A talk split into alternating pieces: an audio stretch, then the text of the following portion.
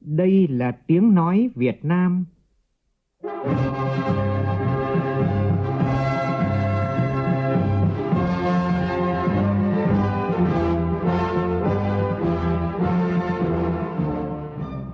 là tiếng nói Việt Nam, phát thanh từ Hà Nội, thủ đô nước Cộng hòa xã hội chủ nghĩa Việt Nam.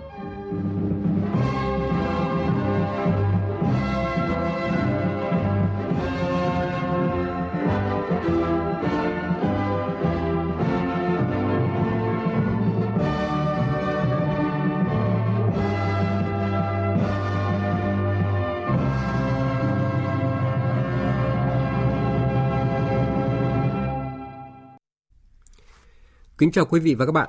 Mời quý vị và các bạn nghe chương trình Thời sự trưa của Đài Tiếng nói Việt Nam với những nội dung chính sau đây.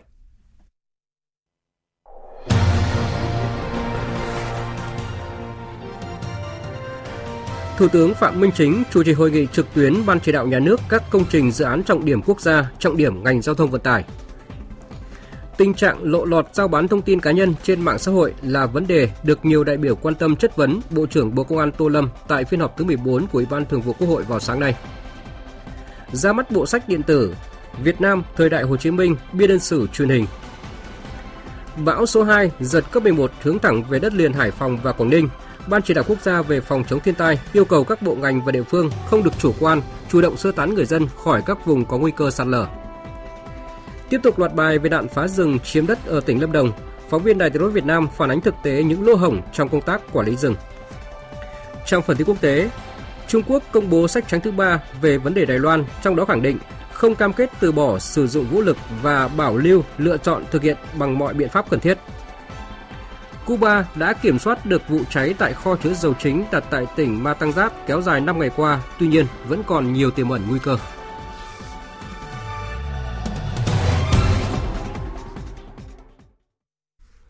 Bây giờ là nội dung chi tiết.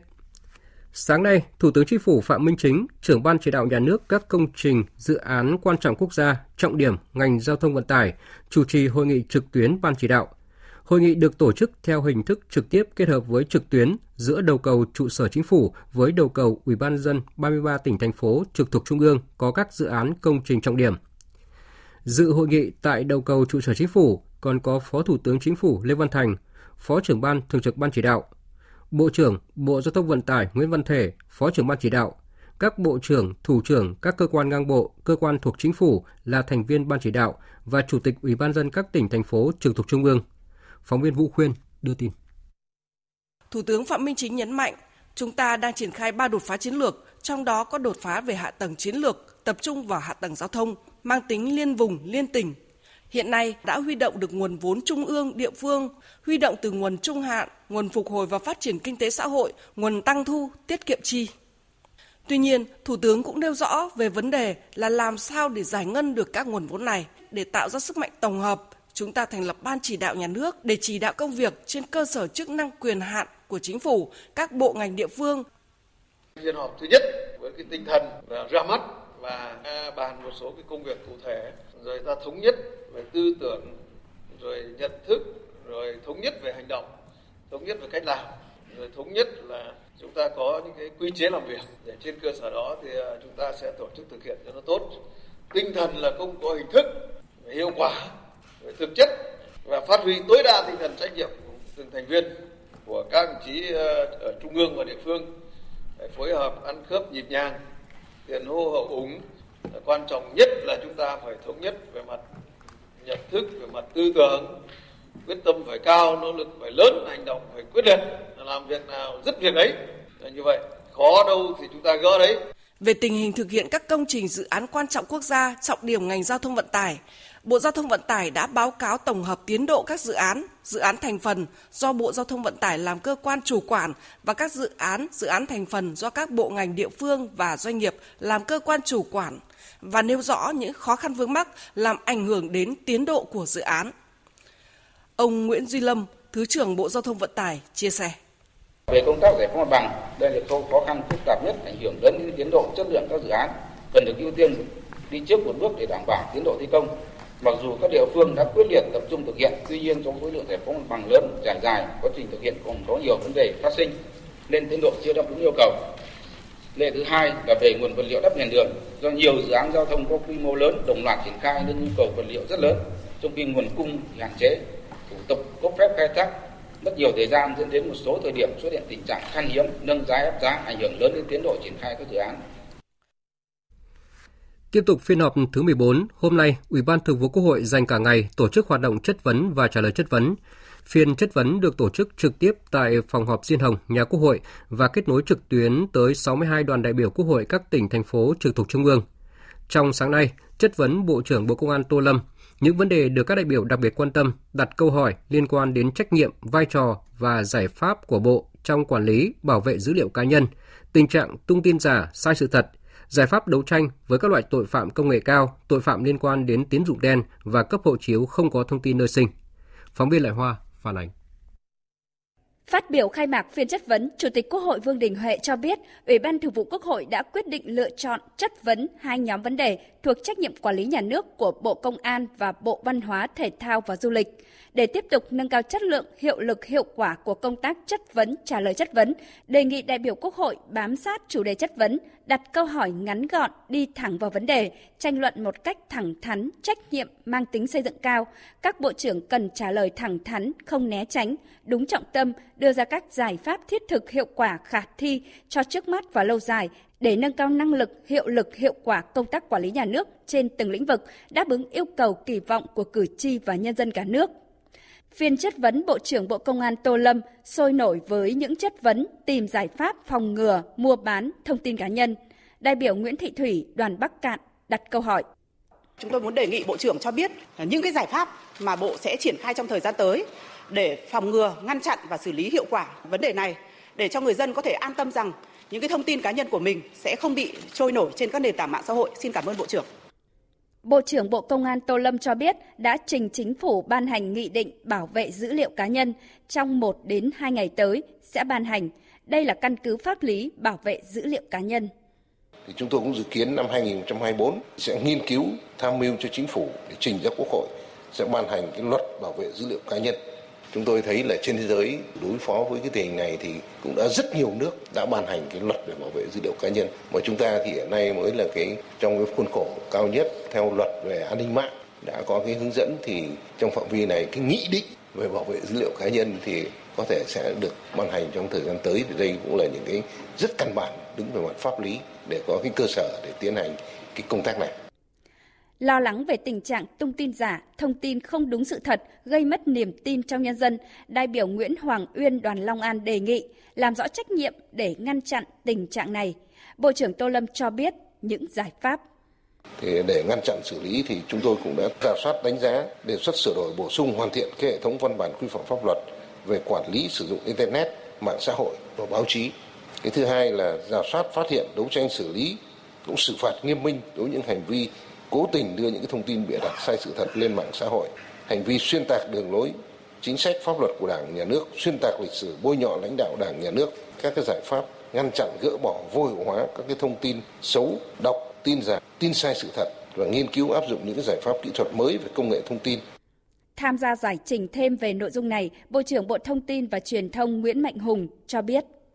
Về thanh kiểm tra và xử lý hành chính các vi phạm về đưa tin giả trên không gian mạng, thì riêng đầu năm 2022 thì đã xử lý hàng trăm vi phạm và một số trường hợp có dấu hiệu hình sự thì đã chuyển sang Bộ Công an. Và việc này thì chúng tôi cũng nhận thức rằng phải tăng cường hơn nữa. Về xây dựng văn hóa trên không gian mạng thì Bộ Thông tin và Truyền thông đã ban hành bộ quy tắc ứng xử trên không gian mạng nhằm xây dựng các chuẩn mực về hành vi ứng xử trên mạng xã hội, tuyên truyền về ý thức trách nhiệm, phát ngôn, phát tin trên mạng xã hội về các hậu quả có thể gây ra của các tin sai sự thật về việc lên mạng xã hội thì không phải là vô danh mà phải là định danh để các phát ngôn có trách nhiệm hơn. Quan tâm đến vấn đề nóng bỏng phức tạp ở xã hội hiện nay, đó là tình trạng cho vay nặng lãi hay còn gọi là tín dụng đen diễn biến phức tạp với nhiều thủ đoạn tinh vi. Đại biểu Nguyễn Thị Yến Nhi, Ủy viên Ủy ban Pháp luật của Quốc hội, chất vấn. Hiện nay có một thực trạng là bọn cho vay nặng lãi buộc bên đi vay phải sang tên quyền sở hữu nhà, tài sản hoặc là quyền sử dụng đất mà chủ sở hữu không thể đứng ra ngăn cản được và các cơ quan chức năng cũng rất khó trong việc thu thập chứng cứ để xử lý. Trước thực trạng trên, Bộ Công an có những giải pháp gì để đấu tranh xử lý trong thời gian tới Cũng liên quan đến vấn đề này, tôi có câu hỏi gửi đến Thống đốc Ngân hàng Nhà nước Việt Nam. Đó là hiện nay có một thực trạng khi người dân à, vay ở các ngân hàng, đến kỳ đáo hạn thì phải đi vay nóng ở bên ngoài với lãi suất cao để trả vào cho ngân hàng, sau đó thì làm thủ tục để vay lại. Thống đốc có biết tình trạng này đang diễn ra rất phổ biến ngoài xã hội hay không? Và có giải pháp gì để khắc phục trong thời gian tới? Bộ trưởng Bộ Công an trả lời, việc xử lý tội phạm này gặp khó khăn do các đối tượng nhiều thủ đoạn, lách luật nên khó xác định phạm vi dân sự và hình sự trong hoạt động cho vay, bởi danh giới cho vay thông thường với hoạt động tội phạm là rất phức tạp. Nếu không cẩn thận có thể hình sự hóa quan hệ dân sự mà không làm tốt thì bỏ lọt tội phạm. Cho biết thêm về giải pháp thời gian tới, Bộ trưởng Bộ Công an Tô Lâm và Thống đốc Ngân hàng Nhà nước Việt Nam Nguyễn Thị Hồng khẳng định một là sẽ tiếp tục duy trì cái khí thế tấn công chấn áp mạnh mẽ cái tội phạm cái vi phạm pháp luật liên quan đến tín dụng đen hiện nay cái thứ hai là phải tăng cường tuyên truyền, nâng cao cái nhận thức của người dân, thường xuyên cảnh báo các cái phương thức thủ đoạn hoạt động tín dụng đen cho vay nặng lãi để nhân dân phòng ngừa cái thứ ba là sẽ phối hợp chặt chẽ với ngành ngân hàng để đẩy mạnh các cái biện pháp làm sao cho những người dân có thể tiếp cận được với cái nguồn vốn vay của các cái tổ chức tín dụng của ngân hàng một cách nó cũng thuận lợi hơn nữa trên thực tế thì các tổ chức tín dụng khó có thể biết được là cái tiền đó là từ đâu à, để mà khách hàng trả nợ. Thế còn khi khách hàng đã trả nợ xong khoản nợ đó mà muốn vay lại, thì khách hàng lại phải thực hiện à, những cái quy định và tổ chức tín dụng cũng phải thẩm định cái khoản vay mới đó theo đúng các cái yêu cầu, quy định của pháp luật. Với cái hệ thống mạng lưới của các tổ chức tín dụng cũng rất là đa dạng và có chi nhánh về các phòng giao dịch, không chỉ các tổ chức tín dụng mà còn các công ty tài chính, rồi các tổ chức tài chính vi mô, vân vân hiện diện ở hầu khắp toàn quốc cho nên khi có cái nhu cầu vay vốn thì người dân cũng nên tiếp cận vay vốn từ các kênh chính thức. Tại phiên chất vấn, nhiều đại biểu cũng quan tâm đến việc cấp hộ chiếu không có thông tin nơi sinh. Đại biểu Nguyễn Hữu Thông đoàn Bình Thuận chất vấn. Việc một số quốc gia không chấp thuận hộ chiếu phổ thông theo mẫu mới hiện nay gây khó khăn cho người dân và doanh nghiệp. Vậy, trách nhiệm trên thuộc về ai và biện pháp khắc phục của Bộ Công an cái việc cấp hộ chiếu mới được thực hiện theo đúng quy định của luật xuất nhập cảnh tất cả các cái chi tiết được in trên hộ chiếu này là thực hiện đúng theo quy định của pháp luật. Hộ chiếu mới phù hợp với thông lệ quốc tế. Hiện nay thì nhiều nước trên thế giới đều sử dụng cái mẫu này và cũng đều không có cái nơi sinh. Và bản thân cái hộ chiếu của chúng ta đưa ra thì cũng được đa số các nước trên thế giới để chấp nhận. Vừa qua là có ba nước, đức, séc và tây ban nha. Nhưng gần đây thì tây ban nha cũng đã chấp nhận cái hộ chiếu của chúng ta. Thế và đồng thời bộ công an đã có những cái giải pháp để khắc phục những cái việc này. Trước mắt thì những người được cấp hộ chiếu, những công dân mà thấy cần phải bổ sung nơi sinh thì chúng tôi sẽ bổ sung vào cái phần bị trú cái nơi sinh để tạo thuận lợi thế còn về lâu dài sẽ báo cáo với quốc hội về việc sửa cái luật xuất nhập cảnh của công dân Việt Nam. Trong sáng nay, các Bộ trưởng Bộ Tài chính Hồ Đức Phước và Bộ trưởng Bộ Tư pháp Lê Thành Long đã tham gia giải trình liên quan đến các vấn đề thuộc lĩnh vực quản lý điều hành. Phó Thủ tướng Phạm Bình Minh nêu rõ thời gian tới tập trung thực hiện các nghị quyết của Quốc hội trong công tác đảm bảo an ninh trật tự, phòng chống tội phạm, gắn trách nhiệm người đứng đầu, đảm bảo cuộc sống bình yên cho nhân dân.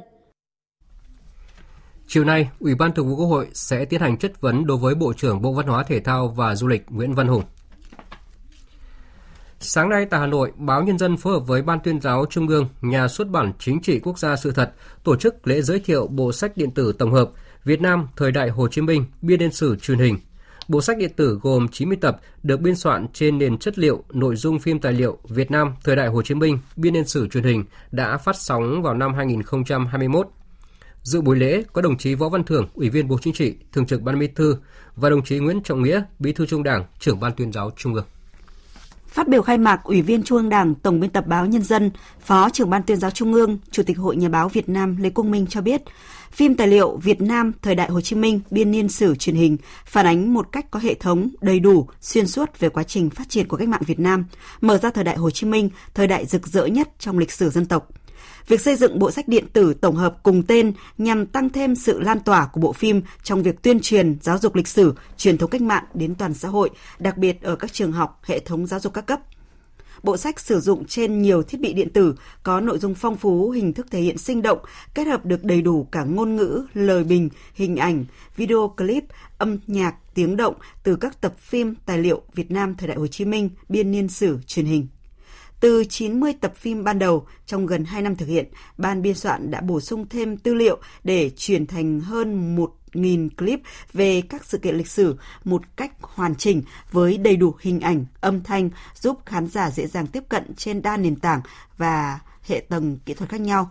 Bộ sách điện tử tổng hợp Việt Nam thời đại Hồ Chí Minh biên niên sử truyền hình được tăng đăng tải trên địa chỉ chính thức biên niên sử việt nam.vn để truyền tải đến đông đảo công chúng nhằm góp phần giáo dục truyền thống yêu nước, lòng tự hào dân tộc, đồng thời phản bác âm mưu thủ đoạn của các thế lực thù địch, phản động, xuyên tạc lịch sử về lịch sử cách mạng, về Đảng, nhà nước, về và các lãnh tụ, góp phần củng cố niềm tin trong nhân dân, tạo sự lan tỏa tích cực trong toàn Đảng và toàn xã hội. Tại tỉnh Tây Ninh, sáng nay Hội đồng Lý luận Trung ương và tỉnh ủy Tây Ninh tổ chức hội thảo khoa học quan điểm định hướng giải pháp phát triển khu kinh tế cửa khẩu Bộc Bài theo hướng đô thị công nghiệp dịch vụ cửa khẩu xanh bền vững giai đoạn đến năm 2030, tầm nhìn đến năm 2045. Chủ trì hội thảo có giáo sư tiến sĩ Nguyễn Xuân Thắng, Ủy viên Bộ Chính trị, Chủ tịch Hội đồng Lý luận Trung ương, Giám đốc Học viện Chính trị Quốc gia Hồ Chí Minh, Bí thư Trung Đảng, Phó Thủ tướng Chính phủ Lê Minh Khái, Bí thư tỉnh ủy Tây Ninh Nguyễn Thành Tâm. Hội thảo còn có sự tham dự của đông đảo các nhà khoa học, doanh nghiệp trong cả nước. Phản ánh của phóng viên Hà Khánh thường trú tại thành phố Hồ Chí Minh. Bí thư tỉnh ủy Tây Ninh Nguyễn Thành Tâm cho rằng hội thảo là cơ hội để tiếp cận các quan điểm tư duy mới về định hướng chiến lược phát triển công nghiệp đô thị, dịch vụ cửa khẩu trong giai đoạn mới, qua đó giúp cho khu kinh tế cửa khẩu Mộc Bài phát triển đúng tiềm năng, tạo môi trường đầu tư thuận lợi, đồng bộ, cạnh tranh nhằm thu hút nhà đầu tư quốc tế đủ năng lực. Tây Ninh kỳ vọng rằng sau khi đã xác định được cái vai trò vị trí và cái nhiệm vụ của khu kinh tế cửa khẩu một Bài, thì sẽ được sự quan tâm đầu tư ờ, của nhà nước về phát triển cái hạ tầng kết nối ờ, giữa khu kinh tế một Bài với các cái địa phương trong vùng kinh tế trọng điểm phía Nam, tạo cái điều kiện ờ, về thuận lợi về giao thông cho các hoạt động kinh tế và được phát triển có những cái cơ chế chính sách tương đối là đặc thù để thu hút được các cái nhà đầu tư mang tầm quốc tế đến để đầu tư và tạo ra cái động lực phát triển cho kinh tế. Giáo sư tiến sĩ Nguyễn Xuân Thắng, Chủ tịch Hội đồng Lý luận Trung ương, Giám đốc Học viện Chính trị Quốc gia Hồ Chí Minh đánh giá Khu kinh tế cửa khẩu Mộc Bài là cửa ngõ quan trọng để trung chuyển giao thương với các nước ASEAN và ra hướng Ấn Độ Dương, có vị trí chiến lược quan trọng, lợi thế đặc biệt về địa kinh tế và địa chính trị, có tiềm năng phát triển rất lớn, trở thành giao điểm của hành lang kinh tế phía Nam. Khu kinh tế cửa khẩu Mộc Bài từ khi thành lập đã có bước phát triển rất tích cực, nổi trội so với các khu kinh tế được thành lập bây giờ. Tuy nhiên, hơn 20 năm qua, khu kinh tế cửa khẩu Mộc Bài bộc lộ nhiều vấn đề, nhiều khó khăn và gần như là đứng yên trong sự thay đổi rất nhanh của khu vực và thế giới, Mức đóng góp so với kỳ vọng không đạt, dù có nhiều dư địa phát triển, đứng trước nguy cơ đánh mất nhiều cơ hội. Theo ông Nguyễn Xuân Thắng, nguyên nhân là do khu kinh tế cửa khẩu Mộc Bài chưa được đặt đúng vị trí trong sự phát triển của Tây Ninh cũng như của vùng. Mức độ lan tỏa và tầm quan trọng của khu kinh tế Mộc Bài không chỉ của Tây Ninh mà của cả vùng kinh tế trọng điểm. Và do đó muốn thành công không thể tách rời với sự phát triển của Tây Ninh. Đó chỉ là một phương diện thôi. Nhưng mà không tách rời với hành lang kinh tế phía Nam, vùng kinh tế trọng điểm phía Nam, vùng Đông Nam Bộ với đầu tàu là thành phố Hồ Chí Minh và rất nhiều những cái tỉnh như là Đồng Nai, như là Bà Rịa Vũng Tàu, như là Bình Dương, Bình Phước vân vân. Tại hội thảo, nhiều tham luận của các bộ ngành trung ương và các chuyên gia, nhà khoa học chỉ rõ khu kinh tế cửa khẩu Mộc Bài cần đi theo hướng xanh và bền vững, cần đầu tư hạ tầng giao thông, hạ tầng kỹ thuật vân vân. Theo các đại biểu, khu kinh tế cửa khẩu Mộc Bài đang có một chiếc áo quá chặt về thể chế, không còn động lực để phát triển. Do đó, khu này cần được hồi sinh với tầm nhìn, diện mạo mới, trở thành một trung tâm giao thương quốc tế, vừa là hậu phương của vùng kinh tế trọng điểm phía Nam. Muốn làm thế, cần phải trao quyền nhiều hơn, cải cách hành chính mạnh mẽ. Ngoài ra, các đại biểu cũng đề nghị cần sớm hoàn thành đường vành đai 3, cao tốc thành phố Hồ Chí Minh Mộc Bài. Thời sự VOV, nhanh, tin cậy, hấp dẫn. Tiếp nối chương trình trưa nay, mời quý vị và các bạn nghe tin bão khẩn cấp cơn bão số 2.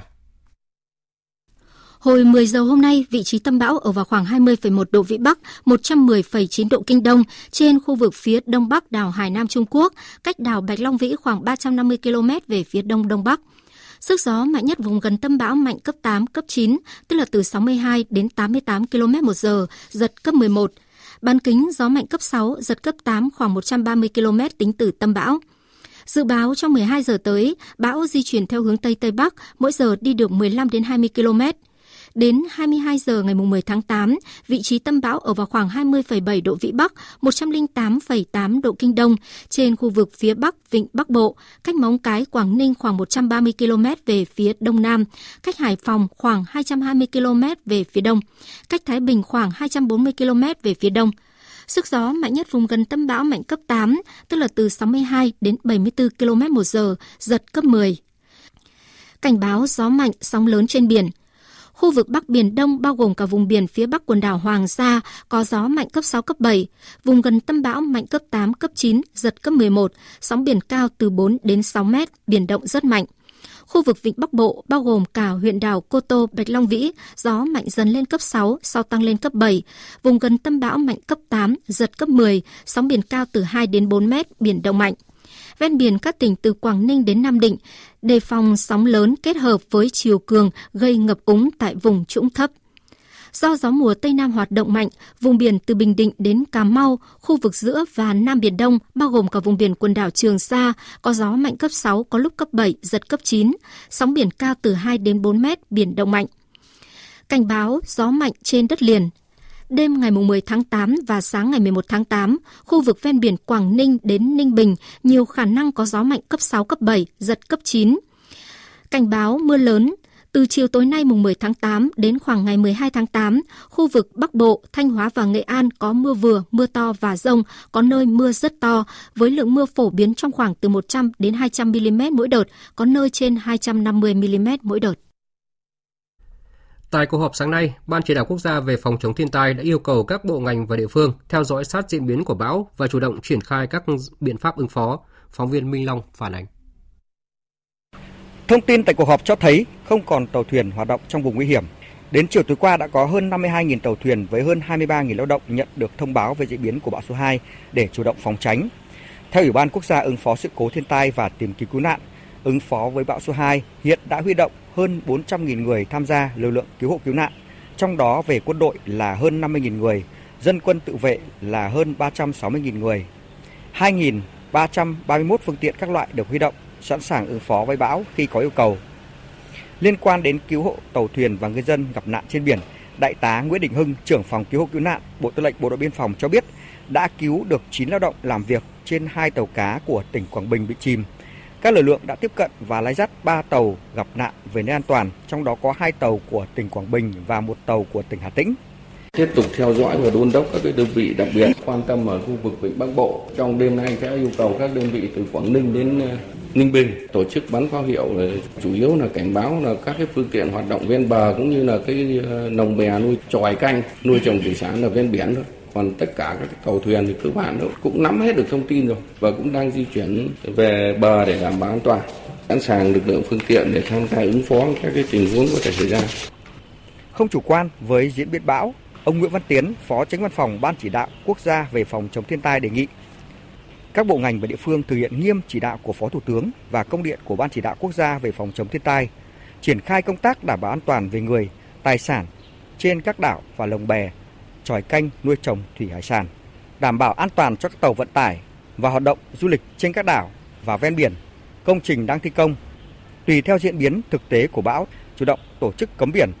khẩn trương giả soát các khu vực dân cư ven sông suối, đê điều, hồ đập, khu vực thấp trũng có nguy cơ cao xảy ra ngập lụt, lũ quét, sạt lở đất để chủ động tổ chức di rời sơ tán người dân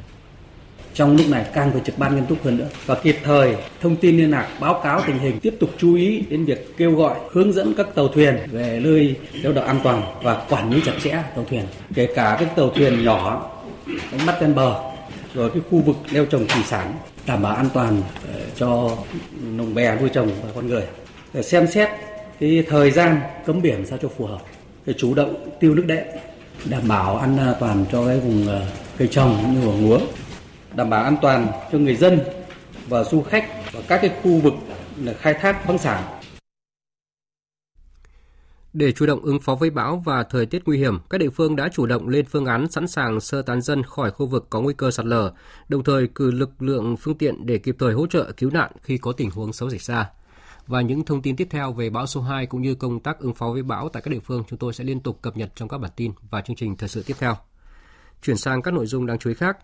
Hôm nay kỷ niệm 61 năm ngày thảm họa da cam Việt Nam, Tại các địa phương đã diễn ra nhiều hoạt động ý nghĩa, nhất là các hoạt động chăm sóc, tặng quà, thăm hỏi các nạn nhân.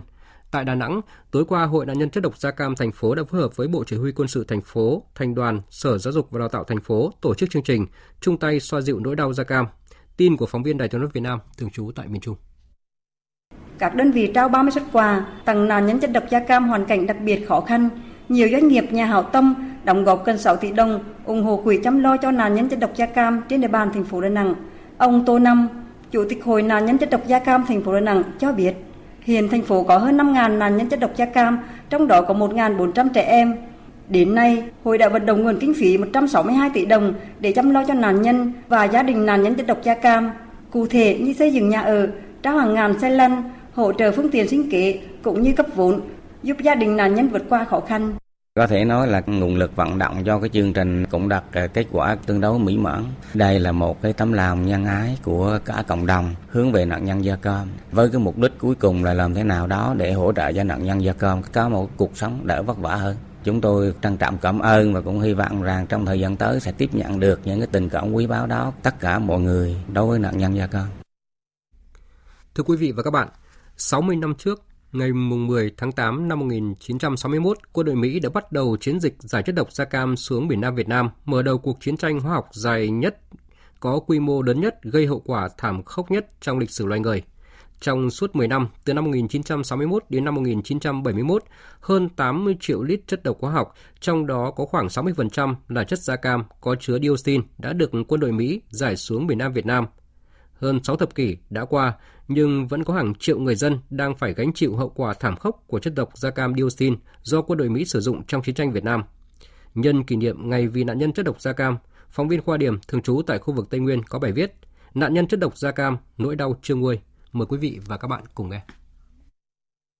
Là nơi quân đội Mỹ khởi đầu cuộc chiến tranh hóa học vào ngày 10 tháng 8 năm 1961, nhiều khu vực ở tỉnh Con Tum bị phun giải nhiều lần với tổng cộng 346.000 lít chất độc hóa học, trong đó có hơn 34.000 lít chất độc da cam. Đến nay, nồng độ chất độc còn tồn lưu trong đất khiến nhiều người bị nhiễm, để lại hậu quả lâu dài. Tính đến tháng 6 năm 2021, toàn tỉnh Con Tum có gần 8.000 người bị phơi nhiễm chất độc hóa học, trong đó gần 1.000 người đã và đang hưởng chế độ trợ cấp hàng tháng của nhà nước. Là cựu chiến binh bị nhiễm chất độc hóa học, ông Nguyễn Vươn, 79 tuổi, nhà ở tổ dân phố 8, thị trấn Đắc Hà, huyện Đắc Hà, tỉnh Con Tum cho biết, nỗi đau cứ ám ảnh mãi và kéo dài sang cả con cháu. Mình bị chất độc hóa học thì giai đoạn đó mình cũng chưa biết. Về sau, rồi mình thấy sức khỏe mình càng ngày càng yếu. Mà đặc biệt là trong người thì bây giờ cũng nhiều bệnh lắm. Ảnh hưởng chất độc hóa học thì uh, sức khỏe đặc biệt là con cái rất hạn chế. Sinh được được con nó ra thì nuôi thì nuôi được nhưng mà vất vả lắm. Trong cuộc chiến tranh hóa học kéo dài 10 năm, từ năm 1961 đến năm 1971, quân đội Mỹ đã tiến hành gần 20.000 phi vụ, phun giải trên 80 triệu lít chất độc diệt cây, trong đó có 61% là chất da cam, chứa 366 kg chất độc dioxin cùng với trên 9.000 tấn chất độc CS giải xuống miền Trung và miền Nam Việt Nam. Hậu quả cùng với thảm họa nặng nề đối với môi trường, cuộc chiến tranh hóa học còn gây ra nỗi đau dai dẳng cho những người đã đi qua chiến tranh và con cháu của họ. Đại tá Phạm Công Hữu, Phó Chính ủy Binh chủng hóa học cho biết, thực tế đã chứng minh cuộc chiến tranh hóa học do quân đội Mỹ tiến hành ở Việt Nam có quy mô lớn nhất, dài nhất và hậu quả tàn khốc nhất trong lịch sử loài người. Công tác khắc phục hậu quả rất gian nan và hiện vẫn còn đang phải tiếp tục. Binh chủng hóa học tích cực phối hợp với các cơ quan đơn vị địa phương có liên quan tiến hành điều tra, khảo sát, xử lý chất độc tồn lưu sau chiến tranh ở các địa bàn miền Trung Tây Nguyên, đặc biệt là ở các quân khu 4, 5, 7, 9 Ngoài ra, binh chủng học chúng tôi tích cực phối hợp với các tổ chức cá nhân trong và ngoài nước tiến hành hỗ trợ nạn nhân chất độc da cam dioxin ở 11 tỉnh phía Nam. Trước nỗi đau chưa nguôi mang tên chất độc da cam dioxin, Thượng tướng Nguyễn Văn Dinh, Chủ tịch Hội nạn nhân chất độc da cam dioxin Việt Nam cho biết, cùng với vận động nguồn lực chăm sóc nạn nhân, hội còn thay mặt cho nạn nhân tiến hành vụ kiện 37 công ty hóa chất Mỹ đã sản xuất ra chất độc da cam dioxin cung cấp cho quân đội Mỹ sử dụng trong cuộc chiến tranh xâm lược Việt Nam. Tuy cuộc đấu tranh đòi công lý của nạn nhân chất độc da cam dioxin Việt Nam chưa giành được thắng lợi cuối cùng, nhưng cũng đã làm cho người Mỹ, quân đội Mỹ hiểu được đây là tội ác chiến tranh và họ phải có trách nhiệm với các nạn nhân cũng như tránh lặp lại sai lầm. Từ năm ờ, 2009 đến nay thì chính phủ Mỹ đã bắt đầu khử độc về môi trường. Cái dự án đầu tiên họ thành công với 105 ờ, triệu đô la Mỹ là ở sân bay Đà Nẵng. Từ nay đến năm 2030 thì có thể họ sẽ tẩy độc ở Biên Hòa và các cái tỉnh khác. Từ trước đến nay nói về chất độc da cam thì Mỹ không chấp nhận. Nhưng từ năm 2015-16 đến nay thì họ đã phải viện trợ cho nạn nhân khoảng 61 triệu đô đầu tư cho các cái phòng khám, các cái phòng phục hồi chức năng và hỗ trợ cho các gia đình nạn nhân. Trong 4,8 triệu người Việt Nam bị phơi nhiễm chất độc da cam dioxin, có trên 3 triệu người là nạn nhân. Đến nay, dù hơn nửa thế kỷ đã trôi qua, song nỗi đau mang tên da cam dioxin vẫn còn đeo bám, hàng ngày hành hạ, dày vò, khiến nhiều gia đình rơi vào cảnh tuyệt vọng. Để xoa dịu nỗi đau mang tên da cam dioxin, phong trào hành động vì nạn nhân chất độc da cam do Ủy ban Trung ương Mặt trận Tổ quốc Việt Nam phát động đang tiếp tục được đẩy mạnh nhằm động viên tinh thần các nạn nhân và gia đình, giúp họ vượt qua nỗi đau bệnh tật, có thêm nghị lực vươn lên trong cuộc sống. Tại Hà Nội lại vừa xảy ra hai vụ cháy, cụ thể là 11 giờ trưa nay tại cửa hàng sửa chữa điện thoại máy tính trên phố Hồ Tùng Mậu, quận Cầu Giấy, bất ngờ bốc cháy dữ dội. Trước đó khoảng 6 giờ 40 phút sáng nay, tại tầng 5 ngôi nhà ở số 109 đường Trường Trinh, quận Thanh Xuân cũng xảy ra cháy lớn. Nhờ có sự có mặt kịp thời của lực lượng phòng cháy chữa cháy, các đám cháy đã được xử lý kịp thời, các vụ cháy không gây thiệt hại về người.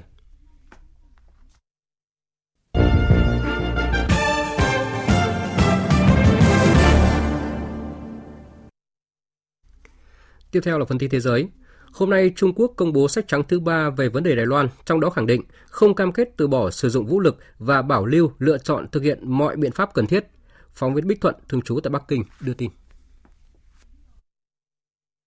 Sách trắng được công bố trong bối cảnh quan hệ giữa Trung Quốc và Mỹ đang căng thẳng sau chuyến thăm Đài Loan của Chủ tịch Hạ viện Mỹ Nancy Pelosi. Cuốn sách có tên Vấn đề Đài Loan và sự nghiệp thống nhất Trung Quốc trong kỷ nguyên mới. Theo truyền thông Trung Quốc, Việc ban hành sách trắng lần này là nhằm tiếp tục tái khẳng định một thực tế và hiện trạng rằng Đài Loan là một phần của Trung Quốc, thể hiện ý chí và quyết tâm của Đảng Cộng sản Trung Quốc và nhân dân Trung Quốc trong việc thống nhất đất nước, đồng thời nêu rõ lập trường và chính sách của Đảng và chính phủ Trung Quốc trong việc thúc đẩy thực hiện thống nhất đất nước trong kỷ nguyên mới. Sách trắng nhấn mạnh, thống nhất trong hòa bình và một quốc gia hai chế độ là phương châm cơ bản trong giải quyết vấn đề Đài Loan và là cách tiếp cận tốt nhất để thực hiện thống nhất đất nước. Tuy nhiên Trung Quốc sẽ không để bất kỳ khoảng trống nào cho các hoạt động ly khai đòi Đài Loan độc lập không cam kết từ bỏ sử dụng vũ lực và bảo lưu lựa chọn thực hiện mọi biện pháp cần thiết nhằm vào sự can thiệp của các thế lực bên ngoài và thiểu số các phần tử ly khai đòi Đài Loan độc lập và các hoạt động ly khai. Nhấn mạnh, phương thức phi hòa bình sẽ là biện pháp cuối cùng được thực hiện trong trường hợp bắt buộc. Ấn Độ và Trung Quốc có khả năng thiết lập một đường dây nóng giữa lực lượng không quân hai nước nhằm ngăn chặn bất kỳ những diễn biến leo thang có thể xảy ra, cũng như trực tiếp thảo luận các vấn đề biên giới chung. Phóng viên Dũng Hoàng, thường trú tại Ấn Độ, thông tin. Theo nguồn tin chính phủ Ấn Độ, việc thiết lập đường dây nóng trực tiếp giữa không quân hai nước đã được đưa ra thảo luận tại vòng đàm phán quân sự đặc biệt, được tổ chức tại điểm tiếp xúc biên giới Chusun Mondo hôm 2 tháng 8. Theo đó, hai bên sẽ cùng bàn bạc về cơ cấu và cấp độ thiết lập đường dây nóng tại các vòng đàm phán quân sự thời gian tới. Phía Ấn Độ cho rằng điều này là cần thiết do các vấn đề liên quan đến máy bay chiến đấu có thể leo thang rất nhanh và dẫn đến một cuộc xung đột lớn các cuộc thảo luận giữa hai bên xung quanh vấn đề này diễn ra trong bối cảnh không quân Trung Quốc gần đây đã đẩy mạnh các hoạt động ở khu vực Đông Ladakh. Đáng chú ý, máy bay chiến đấu Trung Quốc được cho là vi phạm khu vực cấm bay rộng 10 km dọc đường kiểm soát thực tế ở Đông Ladakh. Trong cuộc đàm phán, Ấn Độ đã yêu cầu phía Trung Quốc tránh tiếp diễn các hoạt động mang tính khiêu khích tương tự. Nhằm đáp trả với các hoạt động khiêu khích của Trung Quốc, không quân Ấn Độ đã phản ứng theo hướng dẫn của Bộ Chỉ huy Không quân. Cùng với đó, lực lượng quân đội Ấn Độ cũng đang theo dõi chặt chẽ các hoạt động của Trung Quốc tại đường kiểm soát thực tế, gần các điểm xung đột ở khu vực Hồ Pangong và Hot Spring. Tổng thống Mỹ Joe Biden vừa ký thư phê chuẩn chấp thuận Phần Lan và Thụy Điển gia nhập Tổ chức Hiệp ước Bắc Đại Tây Dương NATO. Phóng viên Phạm Huân, thường trú tại Mỹ, đưa tin. Việc Tổng thống Biden ký các nghị định trên là bước cuối cùng của Mỹ trong quá trình phê chuẩn đơn xin gia nhập NATO của Phần Lan và Thụy Điển. Phát biểu tại lễ ký, Tổng thống Biden cho biết Mỹ là đồng minh thứ 23 phê chuẩn đơn xin gia nhập NATO của hai quốc gia trên. Thụy Điển và Phần Lan có các thể chế dân chủ mạnh, quân đội mạnh, kinh tế minh bạch và mạnh. Các nước này sẽ đáp ứng được yêu cầu của các nước thành viên NATO. Chúng tôi tin rằng hai nước này sẽ khiến liên minh của chúng ta mạnh hơn và sẽ giúp nước Mỹ và người dân Mỹ an toàn hơn. Tôi kêu gọi các đồng minh còn lại sớm hoàn tất quá trình phê chuẩn sớm nhất có thể. Thượng viện Mỹ tuần trước đã phê chuẩn việc Phần Lan và Thụy Điển gia nhập NATO với tỷ lệ 95 phiếu thuận và một phiếu chống. Thụy Điển và Phần Lan nộp đơn xin gia nhập NATO ngày 18 tháng 5, nhưng quá trình thông qua đã bị Thổ Nhĩ Kỳ cản trở. Tuy nhiên, các bên sau đó đã ký biên bản ghi nhớ về việc kết nạp hai nước này vào NATO. Hôm 30 tháng 6, 30 quốc gia thành viên NATO đã ký nghị định thư gia nhập với Phần Lan và Thụy Điển, đồng ý về nguyên tắc sẽ kết nạp hai nước này vào liên minh một khi Quốc hội 30 nước phê chuẩn. Thỏa thuận trong tầm tay là được là điều được nhiều tờ báo và cơ quan truyền thông lớn tại châu Âu nhận định sau khi Liên minh châu Âu đưa ra bản dự thảo cuối cùng nhằm khép lại 17 tháng đàm phán giữa Mỹ và Iran cũng như hồi sinh thỏa thuận hạt nhân Iran năm 2015. Biên tập viên Thu Hoài tổng hợp thông tin. Phản ứng về đề xuất của Liên minh châu Âu, người phát ngôn Bộ Ngoại giao Mỹ cho biết nước này sẵn sàng nhanh chóng ký kết một thỏa thuận để khôi phục thỏa thuận hạt nhân. Trong khi đó, Ngoại trưởng Iran Hossein Amir Abdollahian cho rằng nếu các bên tham gia đàm phán tại Viên, Áo, đặc biệt là Mỹ, hành động thực tế và tránh áp dụng những biện pháp tích cận không mang tính xây dựng sẽ mở ra con đường dẫn đến khôi phục thỏa thuận.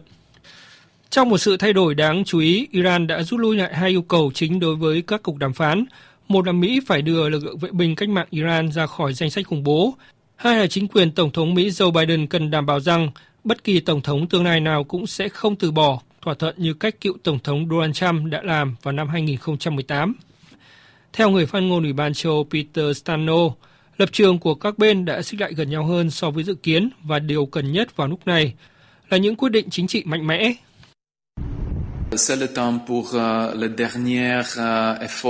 Đã đến lúc các bên thực hiện nỗ lực cuối cùng và đưa ra những quyết định chính trị rõ ràng, dứt khoát nhằm khôi phục kế hoạch hành động chung toàn diện. Chúng tôi hy vọng sớm đạt được kết quả. Lực lượng cứu hỏa Cuba đã dập tắt được các vụ cháy ở kho chứa nhiên liệu bên vịnh Matanzat kéo dài hơn 5 ngày qua. Biên tập viên Hồng Nhung thông tin chi tiết. Chế được vụ cháy ở tổng kho nhiên liệu đặt tại tỉnh Matanzat. Nhờ lực lượng chữa cháy bằng nước mở đường, các lực lượng chữa cháy bằng bọt chuyên dụng đã lần đầu tiên tiếp cận được hiện trường. Hai lực lượng này đã kết hợp để dập tắt các đám cháy vẫn còn âm ỉ bên trong bốn bể chứa nhiên liệu. Trong khi đó, nước cũng đã liên tục được xối xuống bốn bể chứa còn lại trong tổng số 8 bể chứa tại đây để giữ cho thành bể không bị quá nhiệt và tiếp tục bắt cháy. Phát biểu với báo giới, ông Alexander Avalos, phó giám đốc lực lượng cứu hỏa Cuba cho biết.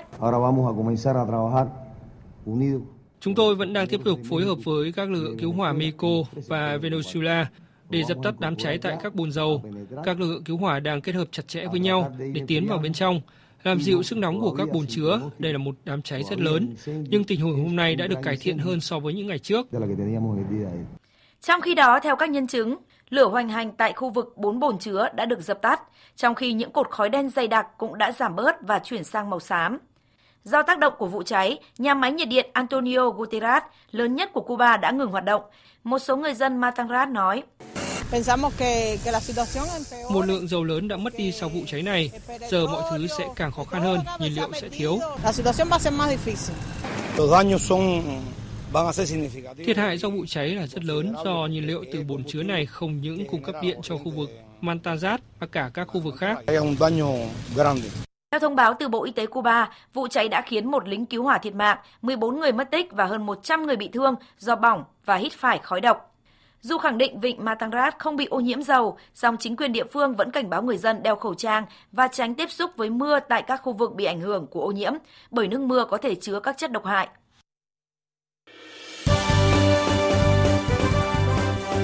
Thời sự tiếng nói Việt Nam Thông tin nhanh Bình luận sâu Tương tác đa chiều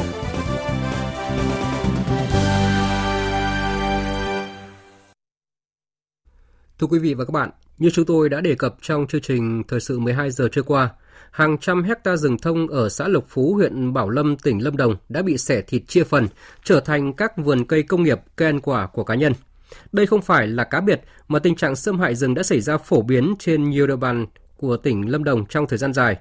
Những dấu hiệu rõ ràng cho thấy là sự buông lỏng quản lý, bao che, tiếp tay cho lâm tặc khiến nạn phá rừng chiếm đất diễn biến phức tạp. Bài hai hôm nay, nhóm phóng viên Đài tiếng nói Việt Nam thường trú tại khu vực Tây Nguyên sẽ phản ánh những lỗ hổng trong công tác quản lý dẫn đến phá rừng hàng loạt. Mời quý vị và các bạn cùng nghe. Hiện trường của vụ phá rừng nghiêm trọng tại tiểu khu 144B, phường 8, thành phố Đà Lạt, cách quốc lộ 27C tuyến Đà Lạt Nha Trang chừng 3 km. Tại đây, Ngoài diện tích khoảng 2 hecta bị cưa hạ theo kiểu tận diệt sạch sẽ mọi cây thông thành đất trống, các đối tượng còn chặt hạ theo từng khóm thông nhỏ, giải rác trên phạm vi rộng. Điều đáng nói, các vị trí cây rừng bị cưa hạ nằm đúng ranh giới lâm phần do Ban Quản lý rừng Lâm Viên quản lý. Chỉ có những người trong cuộc mới có thể xác định được. Theo ông Nguyễn Văn Sơn, Phó Chủ tịch ban nhân dân thành phố Đà Lạt, khu vực này đi lại khó khăn nên cả chủ rừng và lực lượng chức năng đều chủ quan, không phát hiện và ngăn chặn kịp thời. Nhận định ban đầu khu vực không có nguy cơ cao, cái mật độ tuần tra sẽ giảm đi. Mà chính vì vậy là không xác định nó là trọng điểm thì mới chậm phát hiện. Thành phố thì là chỉ đạo cho bên công an và các ngành tập trung điều tra để tìm ra được thủ phạm phá rừng này và xử lý nghiêm. Chậm điều tra, điều tra không ra đối tượng, đó là một trong những nguyên nhân khiến nạn phá rừng chiếm đất ở Lâm Đồng diễn ra dai dẳng và lan rộng. Rừng tại tiểu khu 267C, xã Hiệp An, huyện Đức Trọng, cửa ngõ đi vào thành phố Đà Lạt, không những bị chặt hạ mà còn bị cày sới, san ủi, cải tạo thành những thửa đất đẹp. Tại khu vực này, cơ quan chức năng xác định đã có hơn 70 hecta rừng bị tàn phá. Địa bàn rộng, lực lượng mỏng, đó là khó khăn chung trong công tác quản lý bảo vệ rừng ở các địa phương. Nhưng việc lâm tặc đưa cả máy móc vào san ủi rừng thì không thể nói các cơ quan chức năng không biết. Dẫu vậy, ông Nguyễn Văn Nhẫn, trưởng ban quản lý rừng phòng hộ Đại Ninh khẳng định, hầu hết những vụ vi phạm đều được xử lý nghiêm theo đúng quy định. Có nhiều cái nguyên nhân để nó xảy ra thì à, cái địa bàn rộng. Khi mà nghe thông tin ấy, cái lực lượng bảo vệ rừng ở đến nơi ấy, thì ở vụ việc nó đã xảy ra là có ở mức độ là hơi lớn. Chứ còn à, về mà bao che à, cấu kết thì kia thì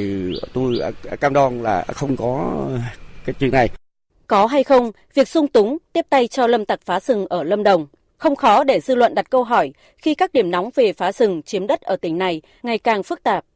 Trở lại câu chuyện hơn 200 hecta rừng thông tại tiểu khu 438A và 439, xã Lộc Phú, huyện Bảo Lâm biến thành nương rẫy. Ông Lê Văn Ba, người bị đánh trọng thương vì phản ánh phá rừng, chỉ rõ.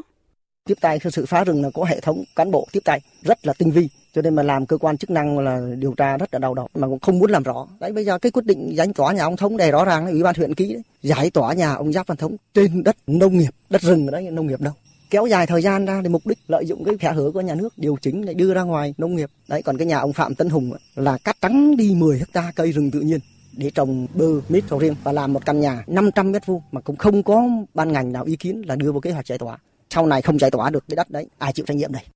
Thông tin từ các cơ quan chức năng, trong 6 tháng đầu năm 2022, tỉnh Lâm Đồng đã xử lý kỷ luật 5 tập thể và 22 cá nhân do thiếu trách nhiệm để xảy ra phá rừng, khai thác rừng trái pháp luật, khởi tố vụ án, khởi tố bị can 7 đối tượng là các cán bộ để điều tra về tội vi phạm quy định về khai thác, bảo vệ rừng và lâm sản.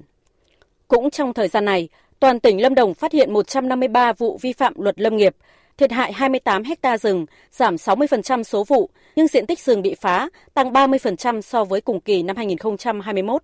Trong cuộc gặp gỡ báo chí mới đây, ông Trần Văn Hiệp, Chủ tịch Ủy ban nhân dân tỉnh Lâm Đồng thừa nhận, nạn phá rừng chiếm đất diễn ra rất phức tạp là do có sự tiếp tay, bao che của cán bộ địa phương.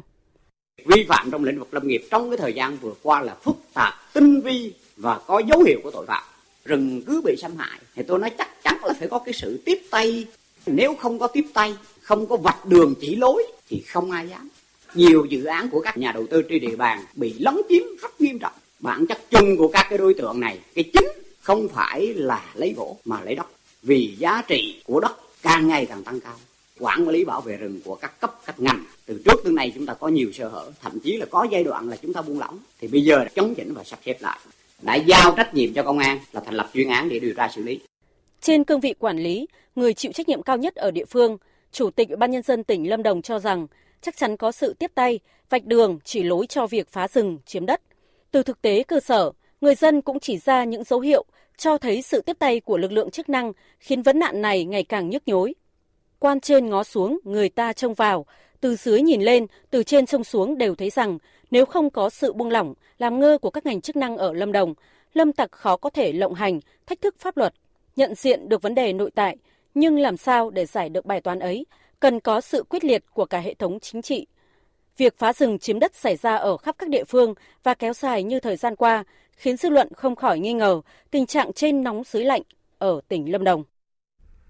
Quý vị và các bạn vừa nghe loạt bài viết về nạn phá rừng chiếm đất ở tỉnh Lâm Đồng của nhóm phóng viên Đài Tiếng nói Việt Nam thường trú tại Tây Nguyên.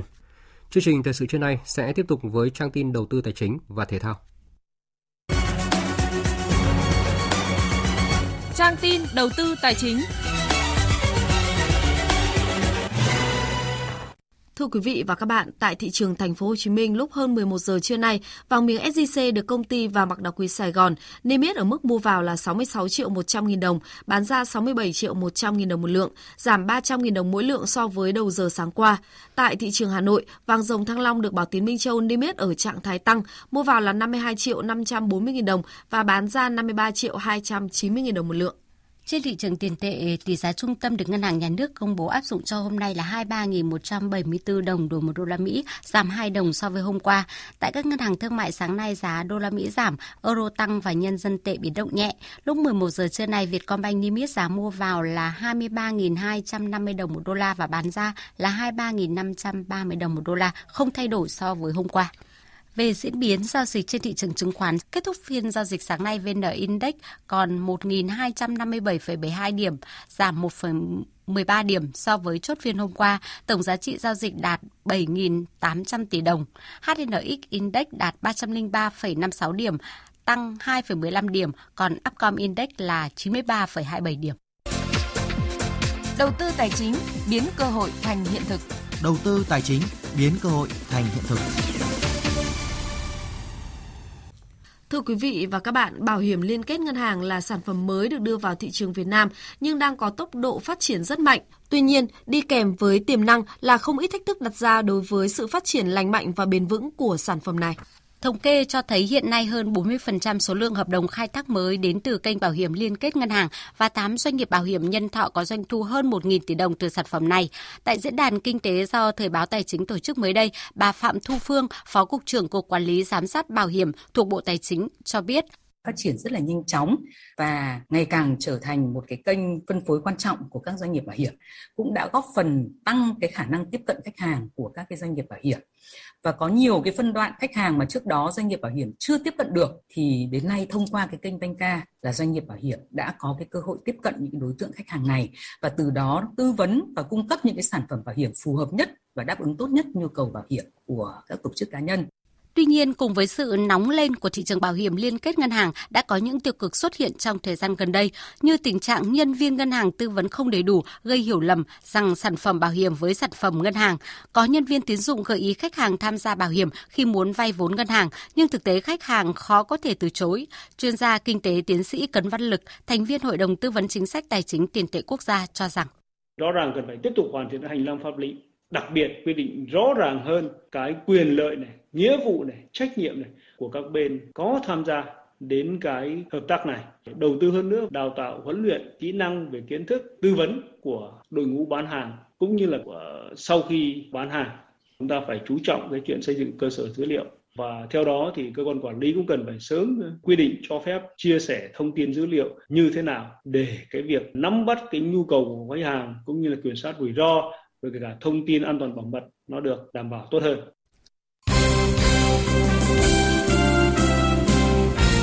Thưa quý vị và các bạn, tối qua đội tuyển U19 Việt Nam đã có chiến thắng tối thiểu 1-0 trước U19 Thái Lan ở lượt trận thứ 3 giải U19 quốc tế 2022. Người lập công cho đội chủ nhà là Đình Bắc ở phút thứ 14 của trận đấu. Tuy nhiên, chiến thắng của U19 Việt Nam không được trọn vẹn khi tiền vệ Văn Trường đã dính chấn thương phải rời sân bằng cáng ở đầu hiệp 2. Chia sẻ sau trận đấu, huấn luyện viên Đinh Thế Nam cho biết cầu thủ sinh năm 2003 có khả năng sẽ lỡ trận chung kết với U19 Malaysia vào tối mai.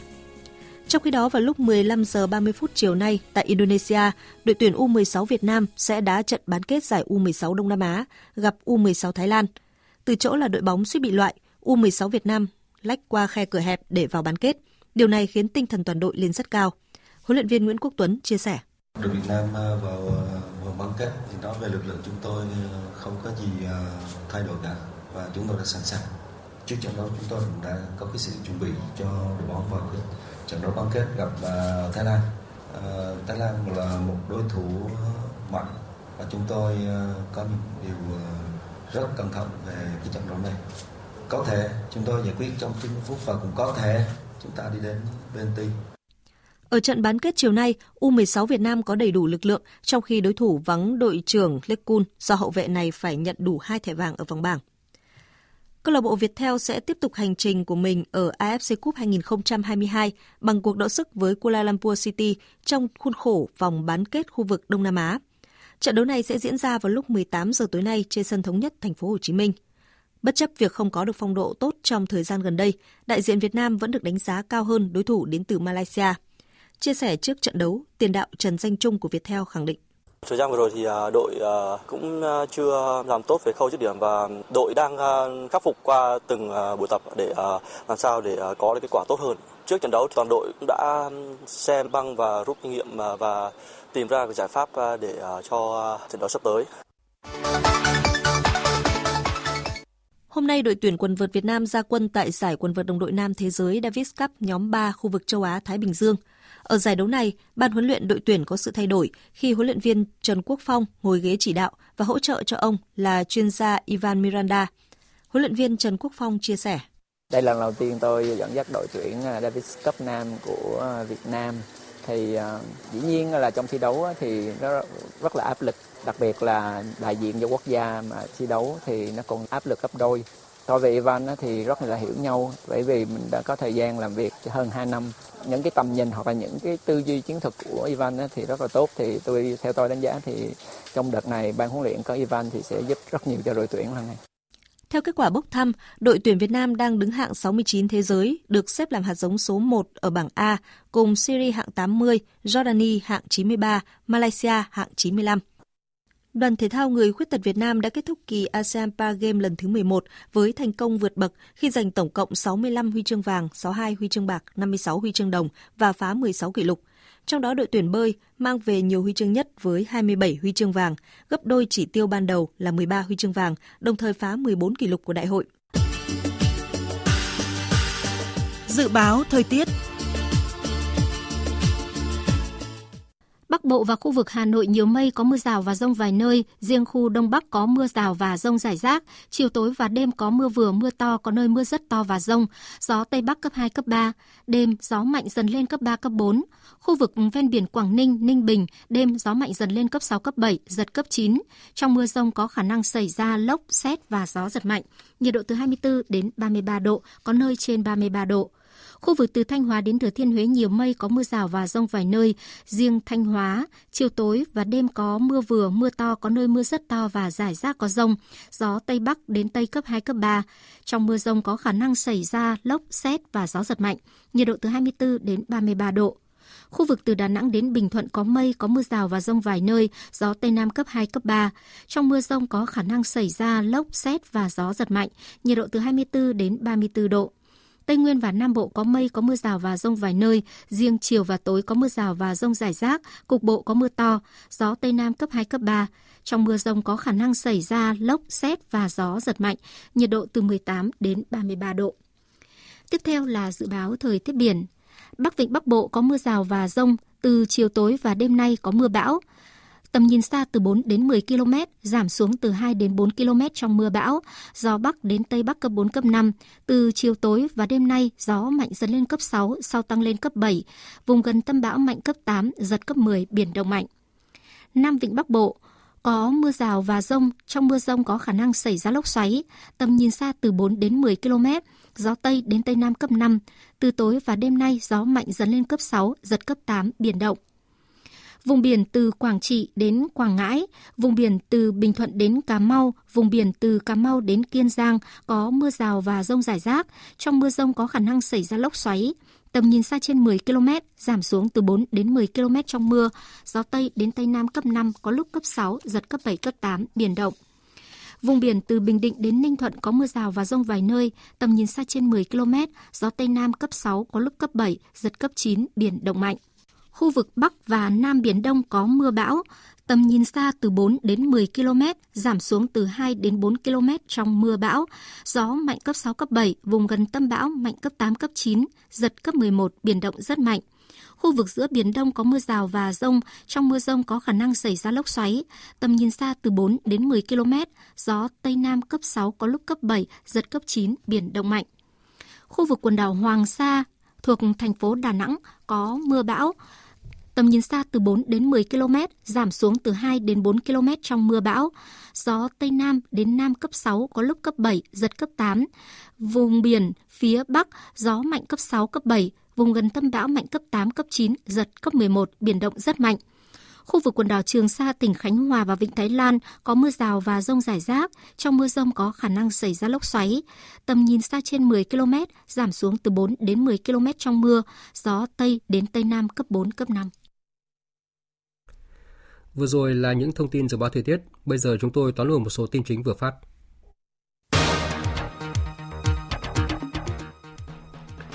chủ trì hội nghị trực tuyến Ban chỉ đạo nhà nước các công trình dự án quan trọng quốc gia, trọng điểm ngành giao thông vận tải. Thủ tướng Phạm Minh Chính nêu rõ, mục tiêu đến năm 2030, cả nước phải có ít nhất 5.000 km đường cao tốc. Sáng nay, trả lời chất vấn của Ủy ban Thường vụ Quốc hội về tình trạng tấn công vào hệ thống dữ liệu cá nhân, Bộ trưởng Bộ Công an Tô Lâm cho biết là dự kiến năm 2024 sẽ nghiên cứu tham mưu chính phủ chính Quốc hội ban hành luật về bảo vệ dữ liệu cá nhân. Trung Quốc hôm nay đã công bố sách trắng thứ ba về vấn đề Đài Loan, trong đó khẳng định không cam kết từ bỏ sử dụng vũ lực và bảo lưu lựa chọn thực hiện mọi biện pháp cần thiết. Sau nhiều nỗ lực cùng sự hỗ trợ của cộng đồng quốc tế, Cuba đã kiểm soát được vụ cháy tại kho dầu lớn nhất nước này. Đây là vụ hỏa hoạn tồi tệ nhất trong lịch sử Cuba, làm ít nhất một người thiệt mạng và 14 người mất tích.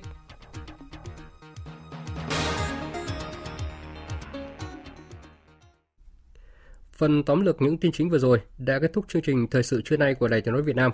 Chương trình do các biên tập viên Nguyễn Cường, Lan Anh, Nguyễn Hằng và Thu Hòa thực hiện với sự tham gia của kỹ thuật viên Hồng Vân, chịu trách nhiệm nội dung Nguyễn Vũ Duy. Cảm ơn quý vị và các bạn đã dành thời gian lắng nghe.